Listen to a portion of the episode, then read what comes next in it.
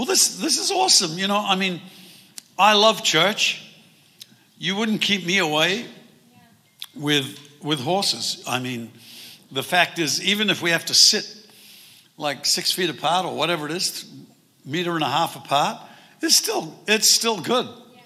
I don't mind it. Families can sit together, put their arms around one another, and, uh, and, and we can just sense the energy, the life, the healing that you get from coming together.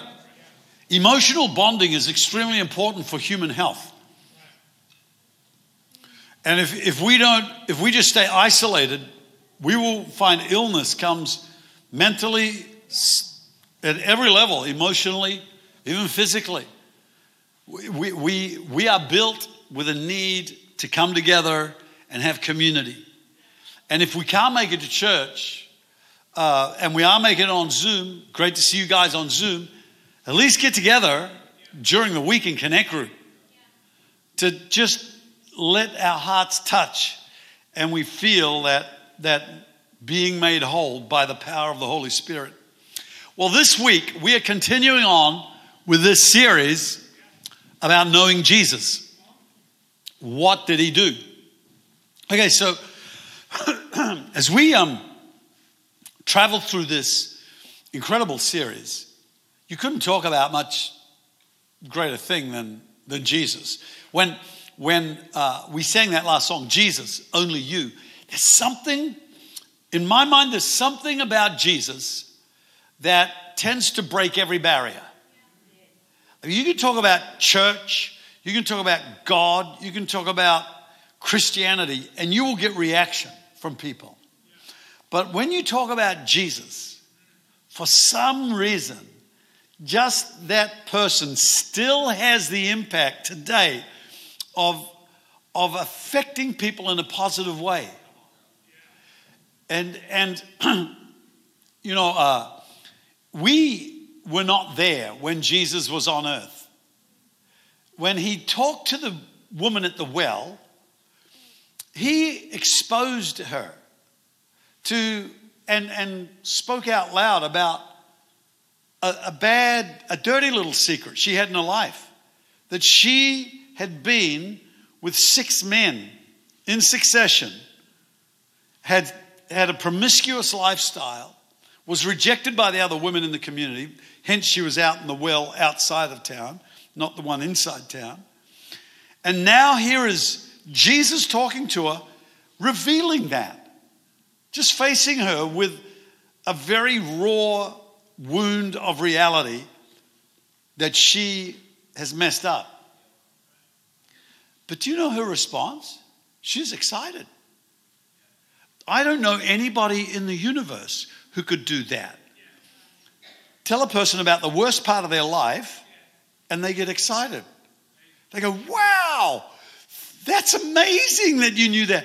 There must have been so much love pouring out of Jesus, so much grace, not an ounce of judgment in the way that he delivered that message. That she just runs into the city and tells everybody. I found somebody who told me the worst things about my life. Well, how crazy is that? We, the reason we're talking about Jesus is because the Bible, Ephesians says, imitate God, be like Him. And so we have got a calling on our life to become Jesus in this world, to bring salvation to people. Now, salvation comes from a word to salve, which means to heal. So when we when we bring salvation to people, we're bringing healing to their lives. So listen to this. This is a good identification of what kind of person we are. If you see an accident, car smashed up on the side of the road, what's your first response as to who you will call? Do you think, I better call the police? Or do you think, I better call an ambulance? Because that tells us what our approach to life is who to blame or who to heal. And as believers, to be like Jesus, he doesn't call the police. He calls the ambulance. He brings, he says, We're going to get you healed. We're going to get you fixed up. We're not here to put blame on you, shame on you, send you to prison, punish you, and make you pay for your sins. I'm going to do that for you. I'm going to take all your shame. I'm going to take all your blame. I'm going to pay the price, take all the punishment for you so that you can be healed and set free because you can't do it. It's beyond your ability to take all that and come out okay. So I'm going to take it because I'm going to come out of the grave okay. And I'll pay it for you. All you got to do is receive that. No, no, you, you, I got to climb Mount Everest to get it. No, he says it's free. Just receive it. It couldn't be free. No, it's going to cost me everything, but I'm making it free for you. But once you receive me and you follow me, then it'll cost you everything. Amen. and, uh, and that's the only way to live it. So that is why we are looking at Jesus, because I want to become more like him. And I want our people to become more like him. I want C3 to be like Jesus. That when people look at us, they think, that's what Jesus is like. He's like that. So, what did Jesus do? We, we figure out his purpose last week. What did he do? Acts 10 38. God anointed Jesus of Nazareth with the Holy Spirit and with power, who went about doing good. What did he do? He did good. He went about doing good, healing all who were oppressed by the devil, for God was with him. Fantastic statement. He was healing all who were oppressed by the devil, tyrannized and harassed is that word oppressed. He healed all who were tyrannized and harassed and tormented by the devil. What did Jesus do? He went about doing good. He didn't do evil. He did good, healing all who were harassed, tormented, and tyrannized by the devil. Who harasses? Who torments? Not God. The devil does that. The devil does bad things, Jesus does good things. The devil destroys, Jesus gives life. He makes whole. Whatever the devil does, Jesus undoes. Jesus came to undo what the devil did do. So, whatever the devil has done in your world, Jesus came into this world to undo it. Whatever, whatever areas the devil has tried to tyrannize, harass, or torment you on, Jesus has come to bring you calm, peace, and to set you free from the torment. That is what Jesus does. And I'm proud to serve him. I'm proud to serve anybody who's going to undo what the devil has tried to do. Now, I know people who are suicidal. That's destructive. That's harassing. That's torment.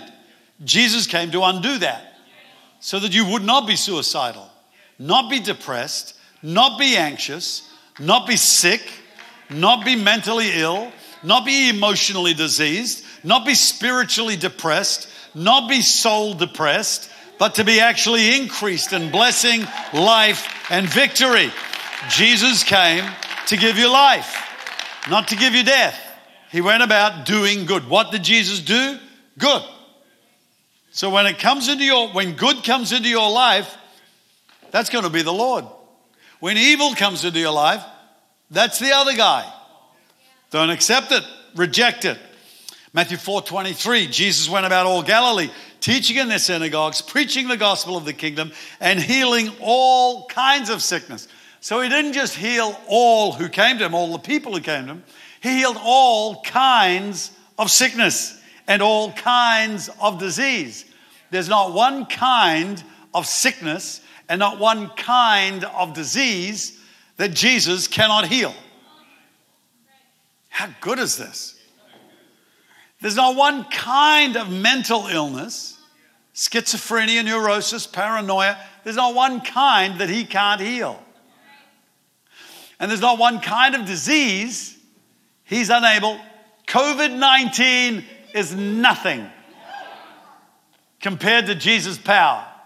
He can dissolve it, He can get rid of it. Psalm 91 says, It shall not come nigh us. That's where we live, people. So Jesus went about healing all of all kinds of diseases and sickness. Now, I'm going to take you to an even higher reason than that why Jesus came. Could there be an higher reason? There is, people.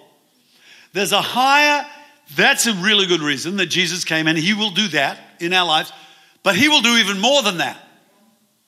Even more.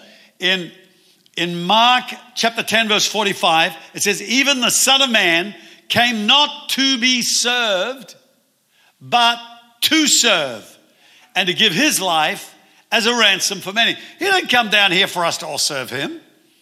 He didn't come around to be for, for him to be escorted here and taken there and looked after here.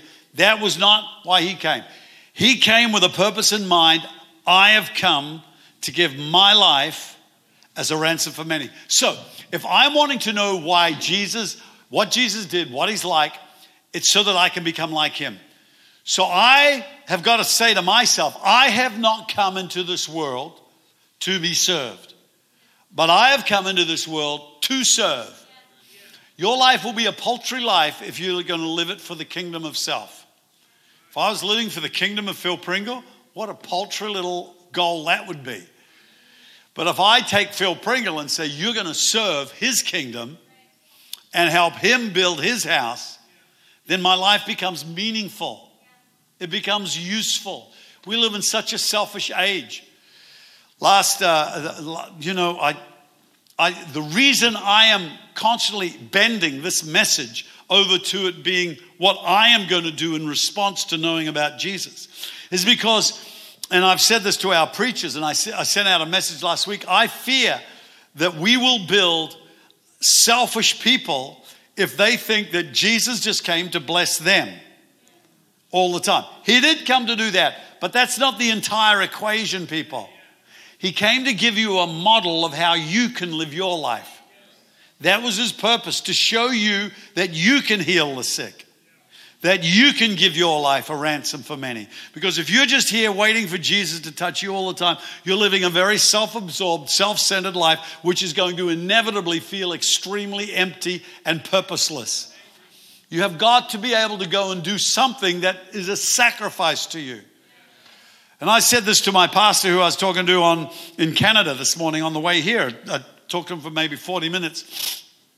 And I was saying, do not create a selfish congregation by letting them all stay at home on Zoom all the time. That's it.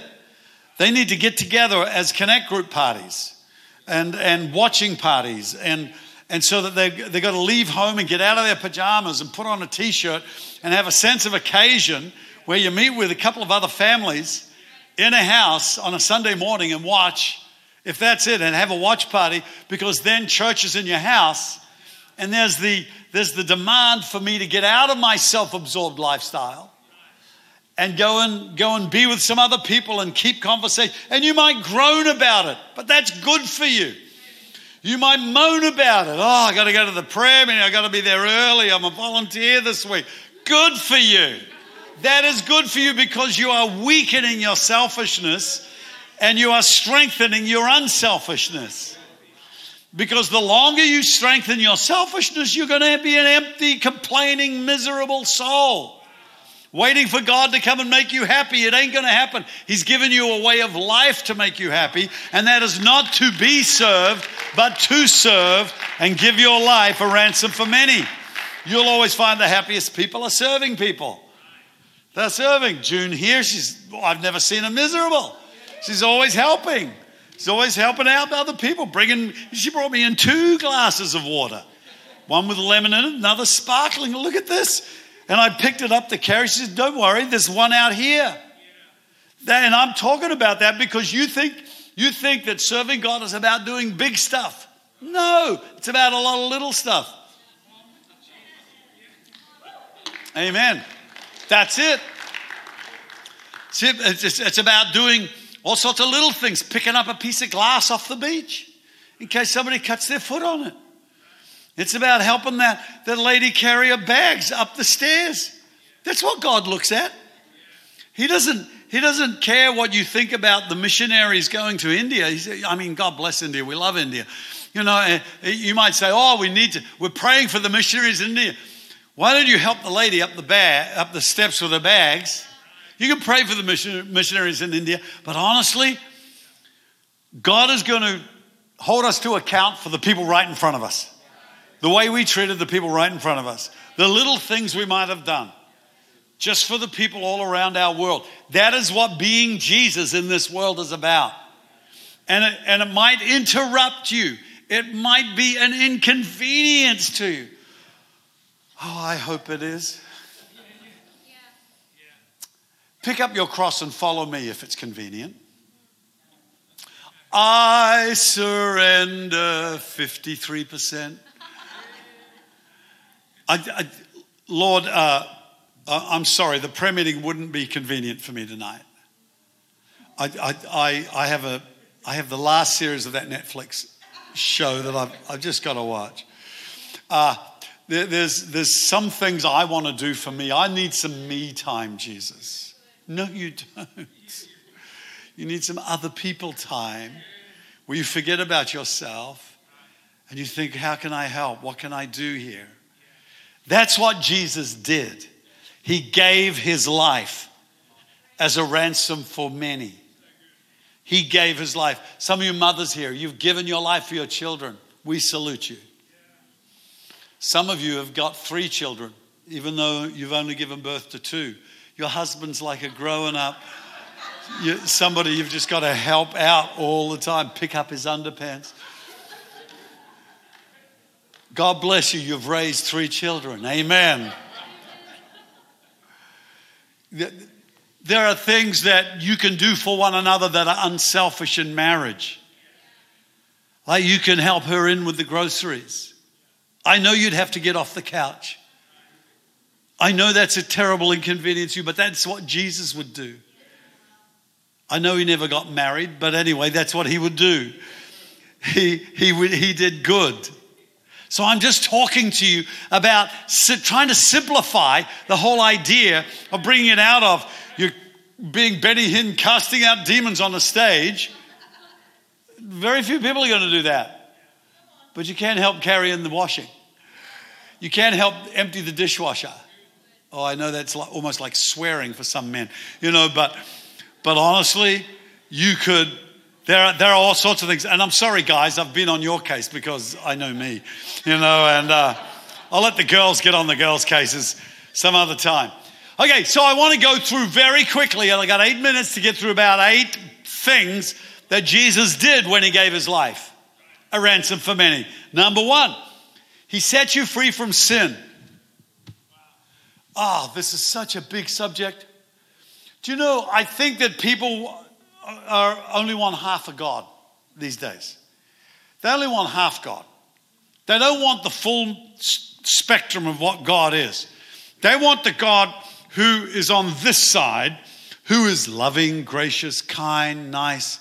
But there is another side of God called judgment, called punishment for sin, called, called it's not grace, it's called wrath.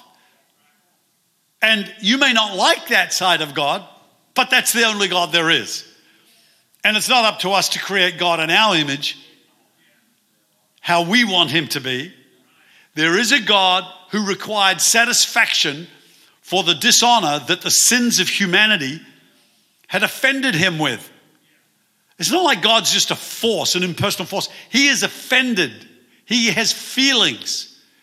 When you blaspheme His name, that's an offense. That's a transgression. We have upset God. He's angry because of our sins. He's angry. He's upset. The God of heaven and earth who made the whole universe is gets angered when we worship false gods. When we say evolution created the earth, that, that makes him upset. If I spent all day cleaning up my yard, you came in and said, Oh, did your neighbor do this? I said, No, I did it. They said, No, I don't believe you. Your neighbor did it. No, I did it. Nah, can't believe that. Sorry, George. My name's Phil. Ah, oh, I want to call you George and tell you your neighbor made your yard look good. I'm upset. Buddy, get it together. I clean up my house and my name is Phil. When you're prepared to accept that, you can come back to my house. It would, it would it, it's not a pleasant feeling when your kids come into the room and say, Hi, mum, I'm your father, not your mother. Oh, I think you're a girl. No, I'm, I'm not a girl, I'm a male, and I'm your father. You see, there, there are things that upset us in life, and that is the part of us that is what God feels. And so he said, You know, I'm going to, these sins, I have to bring, I have to correct the sense of justice and defend the honor of my throne. But I love you. I love you too much to send it on you. So I'm going to send my son, and he's going to take it all. I'm going to set you free from your sins. I'm going to forgive you your sins. I'm going to wipe them out. All the things that you've come up short on, all the lies, all the, all the things that have offended my honor and, and, and been unjust, to the worst of degrees, to the sex traffickers, to the people who have done terrible, terrible things that even you feel angry about. I am prepared to extend my forgiveness to them. And if Jesus does that for us, he is saying, I want you to do it for others. I don't want you to call the police when you see people committing. I want you to call the ambulance in your heart and say, I'm here to bring salve, healing for all of these broken lives around me. That's the first thing Jesus does on the cross. And 1, 1 John 1, verse 9 if we confess our sins, he is just and faithful and just to forgive us our sins and to cleanse us from all unrighteousness. There couldn't be a greater thing in the Bible, but it is the most misunderstood thing because, because healing comes because sin has been repented of. I can't give you another pathway, otherwise, I'd be lying to you. But the pathway to healing is to rid myself of the virus of sin. I've got the vaccination, it's the blood of Jesus for a, for a thing that is going to wipe you out. And the only way to get it out is to surface it to Christ. To try and go straight to the healing is to miss the point. It'd be like me saying, Look, I know you've got this big pussy gash here. What I'm going to do is put a big band aid over it. That's all I'm going to do. I'm not going to put in any antiseptic. I'm not going to really deal with it. I'm not going to sew it up and get closure through confession and forgiveness. I'm just going to put a band aid on it. Well, that's just going to go rotten under there. I've been in that situation. Ended up with septicemia on my knee because they just put a band aid over a rotten wound, a wound that was decaying. I had to go through three operations where they give me a general anesthetic and scrub it out, whatever it was, with a, some kind of brush. Ugh disgusting. It's, it's, not, it's not great. But if they didn't do that, the gravel would have still been in my knee. The, the, and, and I would have, it, it, can kill you. Just because of that, it spreads all through your body. Try chopping off your leg. If it's gone too far, you're dead. So they got to put you in there and scrub out all the. If we don't get rid of the sin out of our soul, it's going to destroy us. And so that's why we have confession. That's why we come to Jesus and he cleanses us. Okay, I'm going to go a lot quicker because I got like two minutes. Number two, he died on the cross to set you free from sickness. Not just your sin, but also your sickness. Number three, he died on that cross to set you free from the devil. Anything that the devil has got on you, it is broken through the power of the cross. Colossians 2:15 says having disarmed principalities and powers, he made a public spectacle of them, triumphing over them in the cross. He defeated the devil and all the supernatural realm understands that that fallen angel is defeated. When God created beings, he created three classes. He created angels, which are spirits that are invisible to the human eye. He created animals which are just flesh, they don't have any spirit. And then he created humans which are both flesh and spirit. All right? So animals don't have a spirit, angels are just spirits. Humans are both flesh and spirit. We're in the middle. We can connect with an invisible supernatural realm, and we're also in touch with our physical zone. And so we, when we, uh, when we live this life in the image of God, we find that we can connect with demonic th- forces that actually oppress us and hamstring us and cause all sorts of difficulties in our lives. Well, when Jesus died, he broke the power that demons have over human beings. The only legal right they have is through sin, and once sin is gone, they've lost their legal right. You are no longer tormented or harassed by any demon spirit in this world. Number four, you're set free from poverty. When Jesus died, he, he took away a thing called poverty. 2 Corinthians 8 9. You know the grace of our Lord Jesus Christ, that though he was rich, yet for your sakes he became poor, that you through his poverty might become rich. The most blunt statement, I think, about wealth in the whole Bible that Paul makes to the Corinthians, saying, I know some of you are struggling with poverty. Jesus died to take it away, He died to remove it. Poverty is not a blessing, it's a curse. You can't, you cannot argue. Some people have argued that it's, you know, Christians, poor Christians are more pious than wealthy Christians. That cannot be an argument of any kind whatsoever. How can you, how can you help anybody? It's expensive to be a Christian.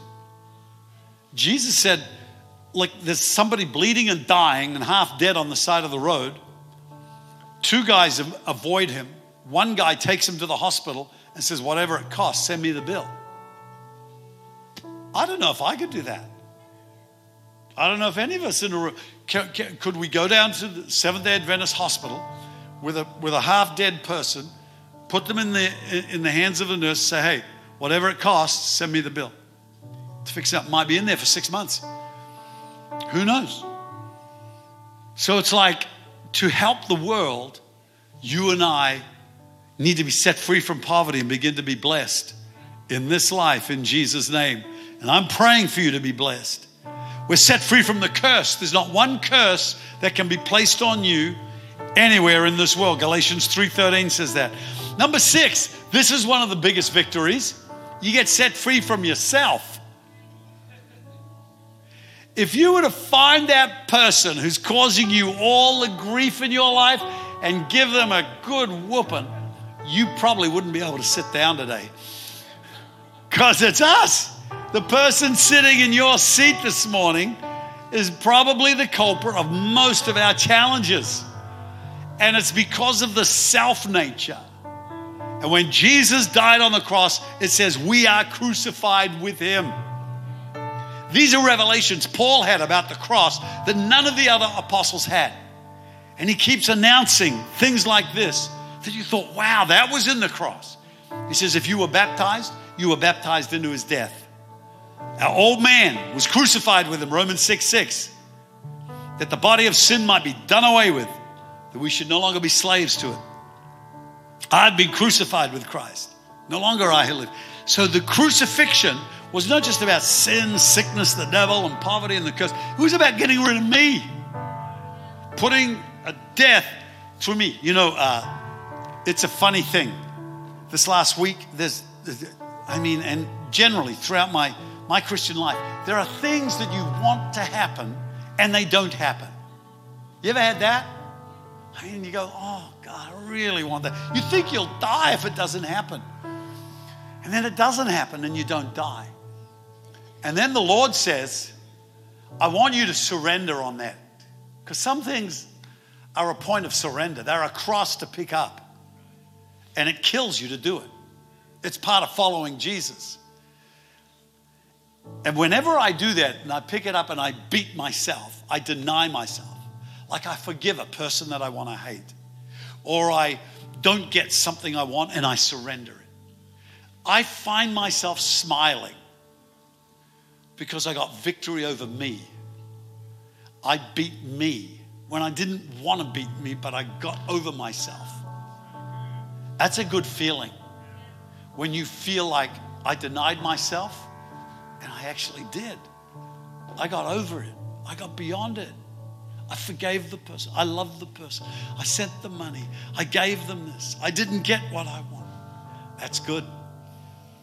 I died a little today.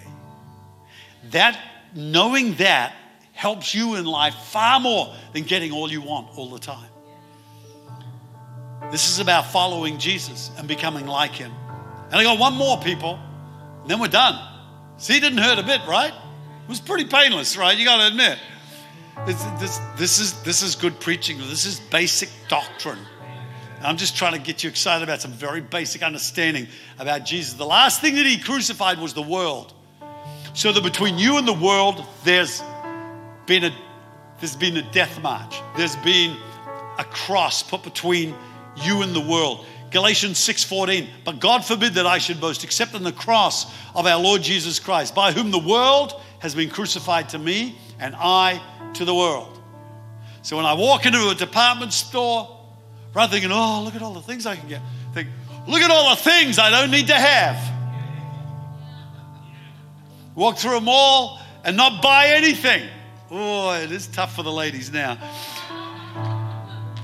Just to walk through all of that and think, hmm, that's nice, that's nice. But I'm crucified to all the stuff, and it's all crucified to me. I am numb to the world. Wow, it was great talking in theory, wasn't it? About how we just die to ourselves and we smile at ourselves. How about when you walk through the mall and there's something you want to buy and you don't buy it and you give the money to somebody else? You think, wow, I feel good. I beat myself today. I got the victory over me. That's what, that's what I didn't come to serve, be served. I came to serve, to be a blessing to other people. I mean, it's okay, guys, if I talk about dresses and things like that with girls, but if I talked about that fishing rod, whoa, now, hey, hey, you're messing with my life, the preacher. Just, just calm down. What if we, what if we talked about the new tires, eh? The new mags. Whew, hey? What have we talked about the, the, the, the things that the world gets a grip on us with? We said, no, I'm not going to do that. And we are weird creatures. That covetous thing. I'm, I'm writing this book and I'm talking about live in the present. And I was remembering a meal that we were having. I was having in, in, a, in a particular place with a preacher and his family. And while we were eating, they were planning dinner. And I thought, this is crazy. Why are we thinking about dinner? I can't even taste the food in my, ma- my mouth right now because I'm thinking about dinner. And you're eating one meal and you, you, you're thinking about the next. I've dealt with drug addicts. They're always thinking about the next hit. Even when they're taking this hit.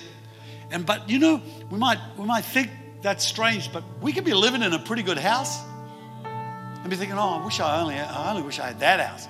Imagine if we had that car. And we're never experiencing life as it is for us right now and celebrating it and being thankful for it because the world is trying to get us. But I'm numb to it. I've been crucified to it. It's got no hold on me. And I got no hold on it, and it's I'm free. How good to be free, people. Some people think freedom's just jumping around, but I'm telling you, what I'm talking about is a genuine freedom that God has for every single one of us. What did Jesus do? He did all of that for you and me so that we could be like that for others.